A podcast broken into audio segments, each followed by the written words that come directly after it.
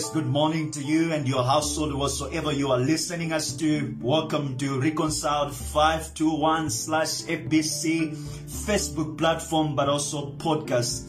Uh, you are with me this morning, your host Gideon and Penny, and it is such a blessing and a joy as we continue to discuss and to look about the uh, uh, the, the accounts of revival from the Word of God. Indeed, we need a revival in time when everything seems like it's dark, in times when there is hopelessness around us, in times when we are fested in the church with a number and a lot of false prophets.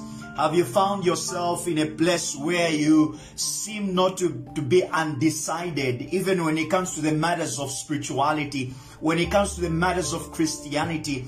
Are you there and you have found yourself and you are wondering as to what is happening with these false prophets that we are seeing in the church today? Does God see them? Will God deal with them? Stick with me today, even as we look unto another account of revival in the Word of God.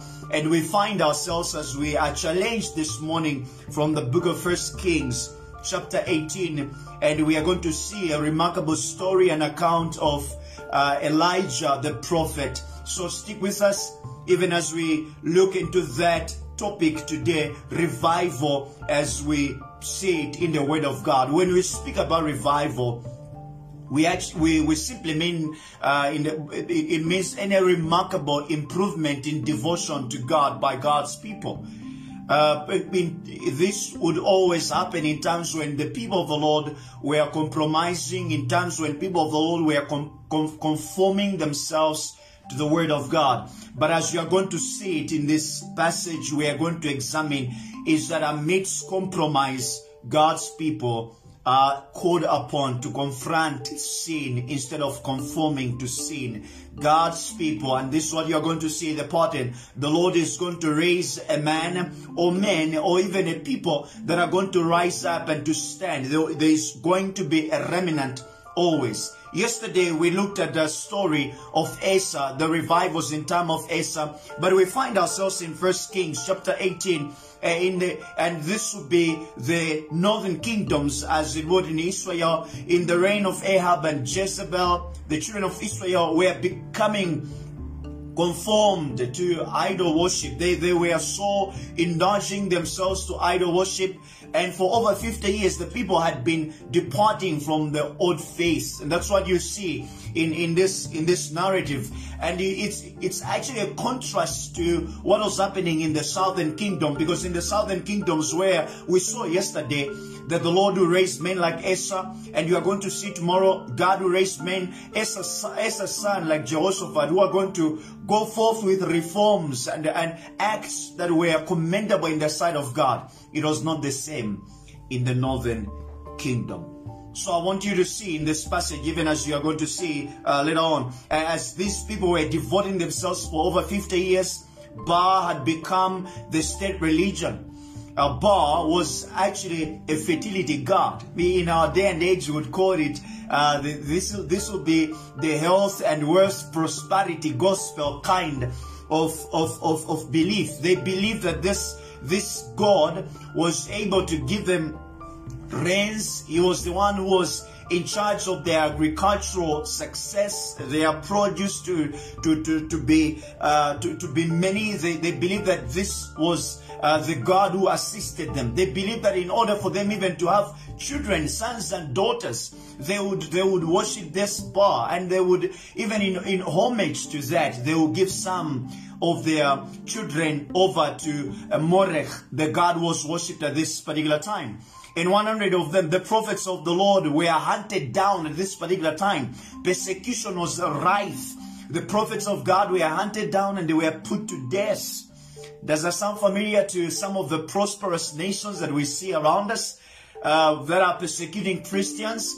Does this sound familiar to some of the uh, of the nations that seems to be so uh, progressive in their economic pursuits, or they seem to be so economically developed, but when we look at their spiritual condition, it's so bad? And as such, at that particular time, in the time of of of of, of Elijah the prophet, uh, the prophets were hunted down. one hundred of them were saved through the help of one man named Obadiah, as you see in the in the just in the chapter that comes before this. He was a friend. He was a man who was in the courts. He was working in the courts of the king. He hid them in the cave, and he supplied food to these prophets. And these prophets were, were being sustained by the hand of God. God had kept a remnant for himself. But what you see is the people were contented with the state of things. People were happy with the status quo. And that's what you see in this time of Elijah. People were, were, were, were just uh, content because they saw their prosperity. Uh, the country was prosperous. New towns were being built. Large palaces were being constructed, public buildings and temples were being erected, but not to God Almighty, but to these idols. And the prestige of the nation amongst the surrounding people was so high. So this nation was, was a, a great nation at this particular time. But in the midst of all this, however, one man was studying in the Bible. It was a small book compared with the one that we have today. This man is Elijah himself. In it he found the words of God from Deuteronomy that states and stipulates that it shall come to pass in if you will hearken diligently unto the Lord, speaking to God's people, and if you hear my commands, and if you listen to them, to love the Lord your God and to serve him with all your heart and with all your soul, that I will give you the rain of your land in its due season, the first rain and the latter rain, that you may gather in your corn and your wine and your oil, and I will send grass in your fields for the, for your cattle, and you, that you may eat and you may be full. So Elijah spends his time, and as he's reading the word of God, and God is urging them to say, take heed to yourself that you, your heart be not deceived, and you turn aside and you serve other gods, and you worship them, and the Lord's wrath be kindled on you. Elijah spent his time, and as he, he heard these words from God's word in Deuteronomy twenty-eight, as, as Elijah would recount, as Elijah would hear these words, and he could see how his people had turned away from the Lord, Elijah then would be the right man. Under the influence of this Elijah, he prayed earnestly. You see it in chapter, in chapter, chapter seventeen. He prayed earnestly that it might not rain.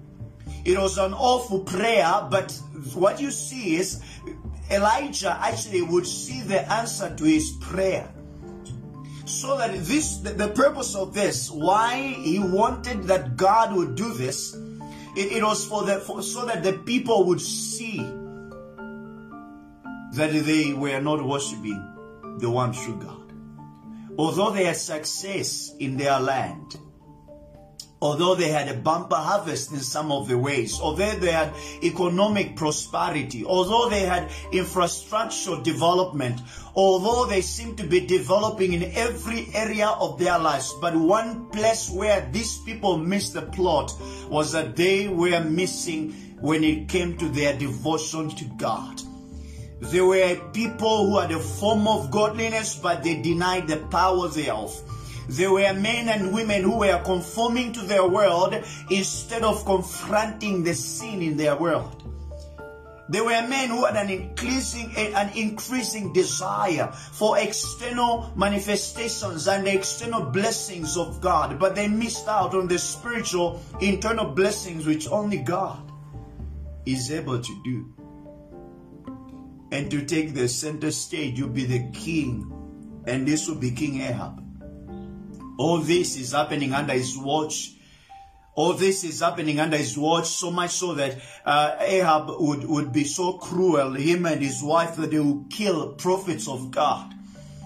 They would glory in the false prophets. They would protect and give honor, and they would uh, obey the words of the false prophets. But Elijah would come and he would pray in such a manner, and he would come to them. And these people were actually indifferent to this imperative that Elijah would come, and he would ask them to return to him.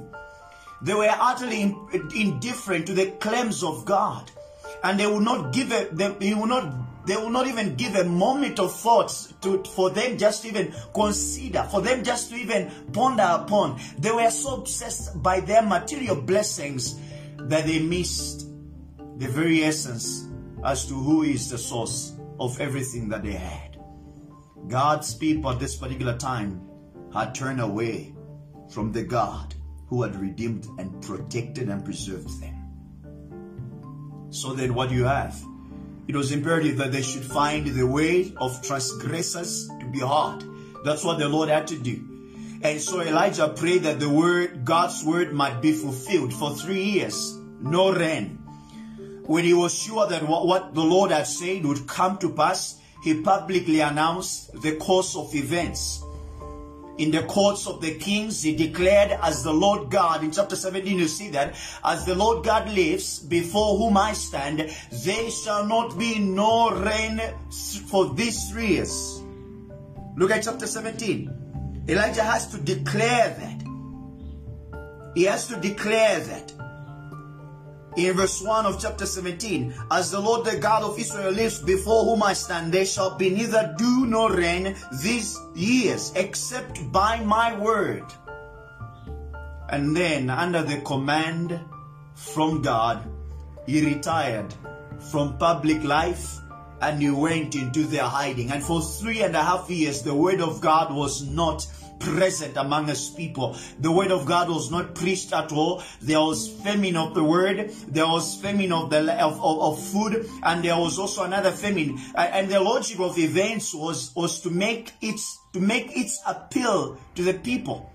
A drought settled upon the country. The land gradually dried up.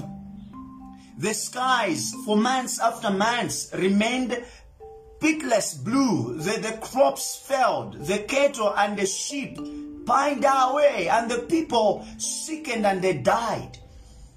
And to make matters worse, the king Ahab had the country cold, and the country was in this moment of hunger, and they were there starving themselves to death. And the price was upon Elijah's head, because the king had to find a scapegoat. The king had to, to find somebody uh, that he would he would he would shift the blame to, not himself, but the king then would say, it's because of Elijah the prophet that the country is in the state it is in. It's because of that man. It is because of that one who is there. But you see, uh, the judgment was doing its work. And what you have is, a, a price was upon the head of Elijah, but though they wanted to kill Elijah, but they could not find Elijah. Elijah was sustained and preserved by God. The God sustained him through all that time. The Lord provided for him. Praise God. Although their land could not give its food, but the source was still available and present. God offered different means to sustain his prophet Elijah. And what do we have? We have then, as you see the story transpires, we come to the climax. Under the direction of Elijah, then Ahab was directed.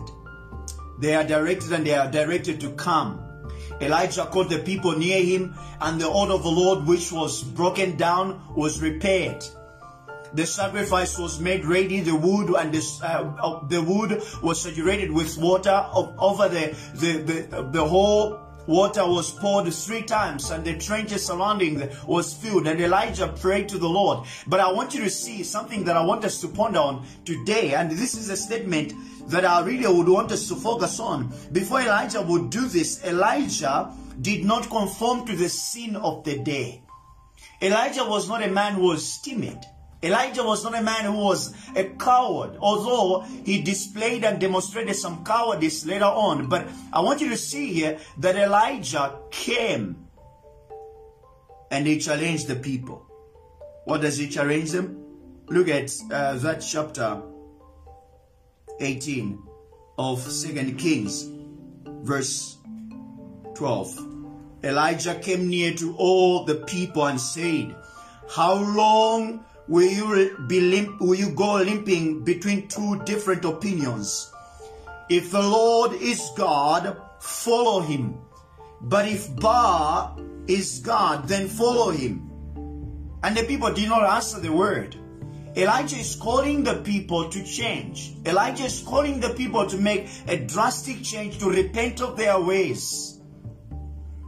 And Church of Jesus Christ, it is here that I really would want us to speak. Because if we are a nation and if we are a people that are following after false prophets, if we are a nation of people that are following after uh, the, the, the, the false teachings of these false prophets, we need to come to a place where we must make a decision.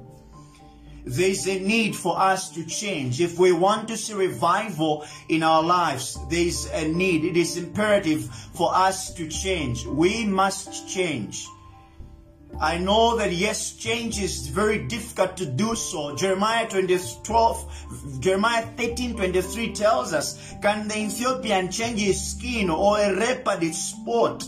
Neither can you do good who are accustomed to do evil." I know that. I know, yes. Romans three verse ten tells us that there is no one righteous, not even one. There is no one who understands, and there is no one who seeks after God. Yes, there are some things that we can we cannot change, but there are some things that we can change. We can change our attitudes. We can change our actions.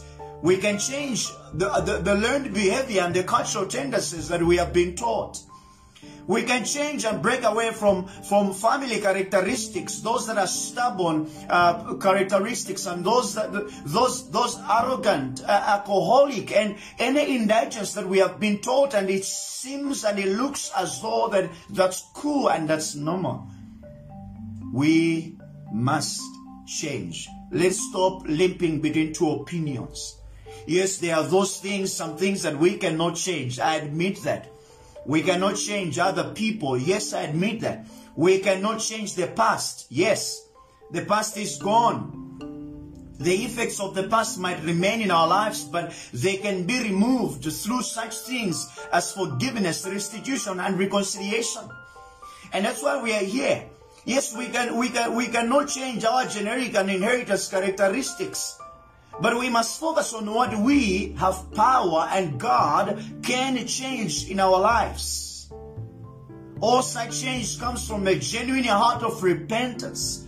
So our true repentance, because all true repentance leads to change.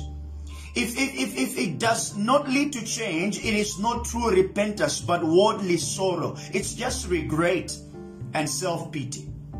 And change, brothers and sisters, because we have a God who is who is almighty. And as you are going to see here, we have a God who stands with us even when the world is in opposition to us. Change is possible, and change needs, we need drastic measures in order for us to see God working and moving among us. Change is possible for anyone it, it, with the help of God. In Proverbs chapter twelve verse twenty-six, we are told, wicked people can change.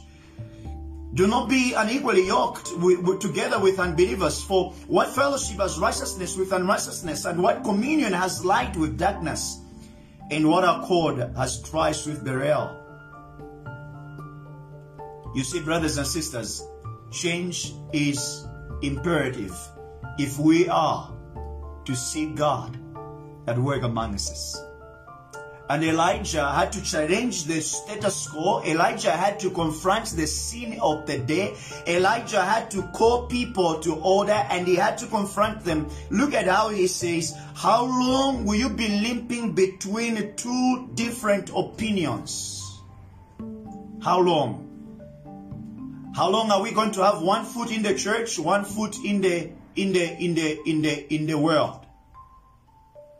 How long are we going to have one, one foot in the worldly philosophies and one foot in the Word of God? How long are we going to uh, to, to have one foot in the Sangomas court and one foot in the Church of Jesus Christ? How long are we going to limp between two opinions?" And some of you are there and you are listening. How long are you going to limp between whether you ought to repent of your sins, turn from your wicked ways, and trust in the Lord Jesus Christ in this time? How long are you going to limp between two opinions? If God is God, serve Him. Because I'm very much aware that in the church today, we have people who wants to have one foot in the world, one foot in the church. People who are so self-centered, as we see in Second Timothy chapter three, because we are told that in the last days, in the last days, people will be lovers of self, lovers of pleasure, lovers of money. He, he tells us how people are going to, to, to view themselves. They, they are going to, to, to have a form of godliness, but to live, they are not going to live accordingly. In Second Timothy chapter three, verse five, Paul tells us that, that we must turn away from such people. People in the last days in the church, we have people in the, in the church today who are uh, hypocritical and unrepentant. These will be Christian people. Matthew eighteen, verse fifteen to seventeen will show us that. They refuse to hear God's word. They refuse to obey the word of God. But you see, the Bible is telling us, even in the book of Matthew chapter eighteen, those who not even want to listen to what the word of God says. Jesus Christ will tell us, but if he refuses to hear you, let him be to you like a heathen. But we are commanded, brothers and sisters, but we command you, brethren, in the same way of the Lord Jesus, that you withdraw from every brother who walks disorderly and not according to the traditions which he received from us. So there are those who actually undermine the word of God deliberately. Those who are there and they actually would want to tangle with the world. They want to flirt with the world. They want to, to, to, to mix the world, and they want to have God as well as a charm in their lives. To such men, they ought to listen to what Elijah is saying.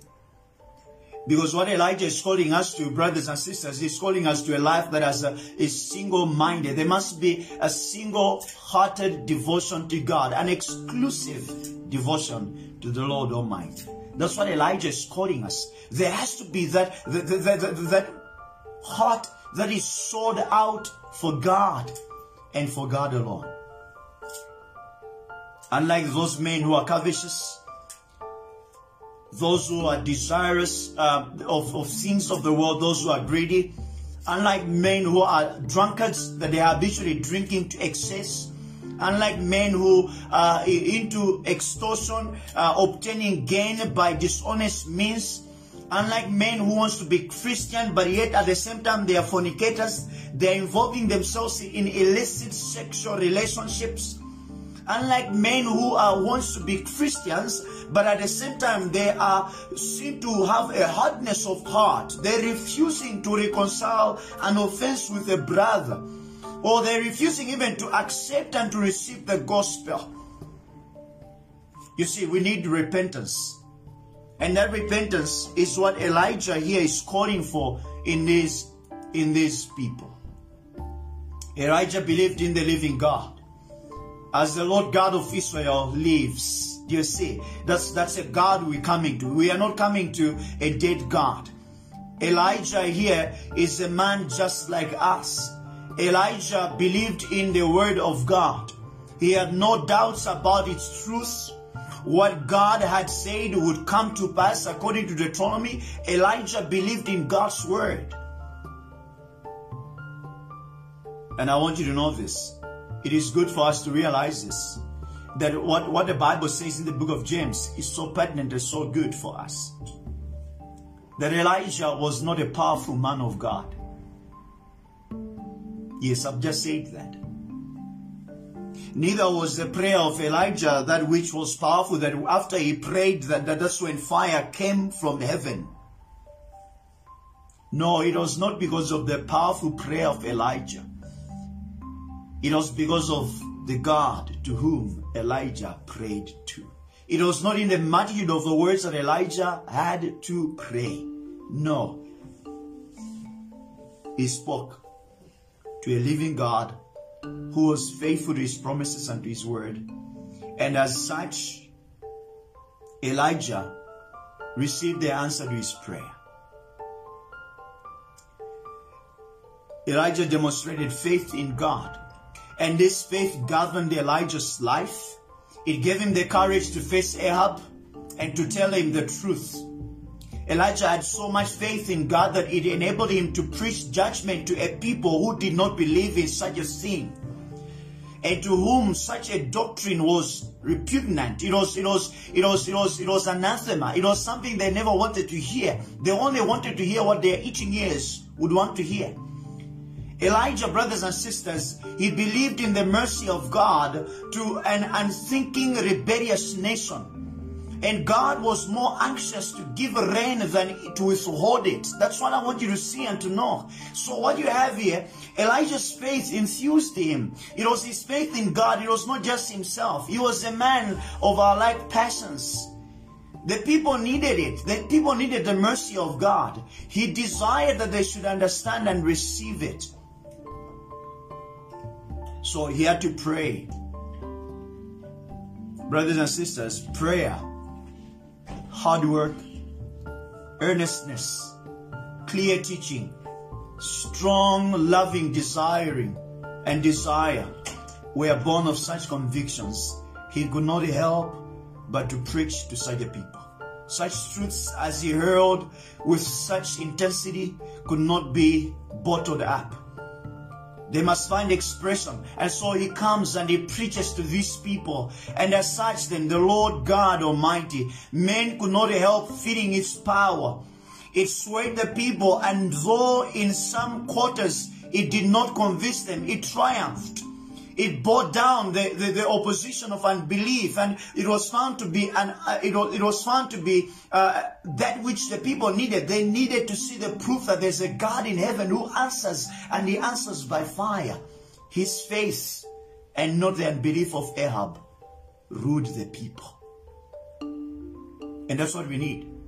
Such a faith, fed by the word of God, fostered in hours of retirement, is possible to us, and will make us instruments of revival to the people amongst whom we dwell. So then we need that. We need, we need, we need that kind of mindset. As such, then, we need then to come to a place where we desire to see true revival.